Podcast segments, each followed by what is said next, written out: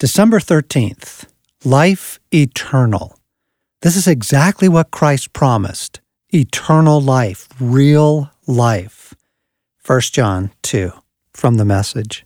Jesus' offer of life has often gotten interpreted by well meaning people to say, oh, well, yes, of course, God intends life for you. But that is eternal life, meaning, because of the death of Jesus Christ, you can go to heaven when you die. And that's true, in a way. And in the meantime, isn't there a whole lot more to the relationship in the meantime?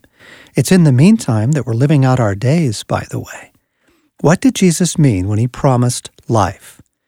Jesus talks about a life available to you, a glorious, unending life that begins in this age. So does Paul.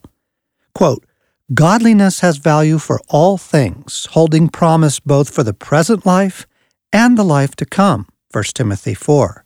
Your present life and the next. When we hear the words eternal life, most of us have tended to think a life that waits for me in eternity. But eternal means unending, not later. The scriptures use the term to mean you can never lose it. It's a life that can't be taken from you. The offer is life, and that life starts now. The renewal begins now. Oh, Jesus, I pray for every bit of renewal and restoration that can come to me now.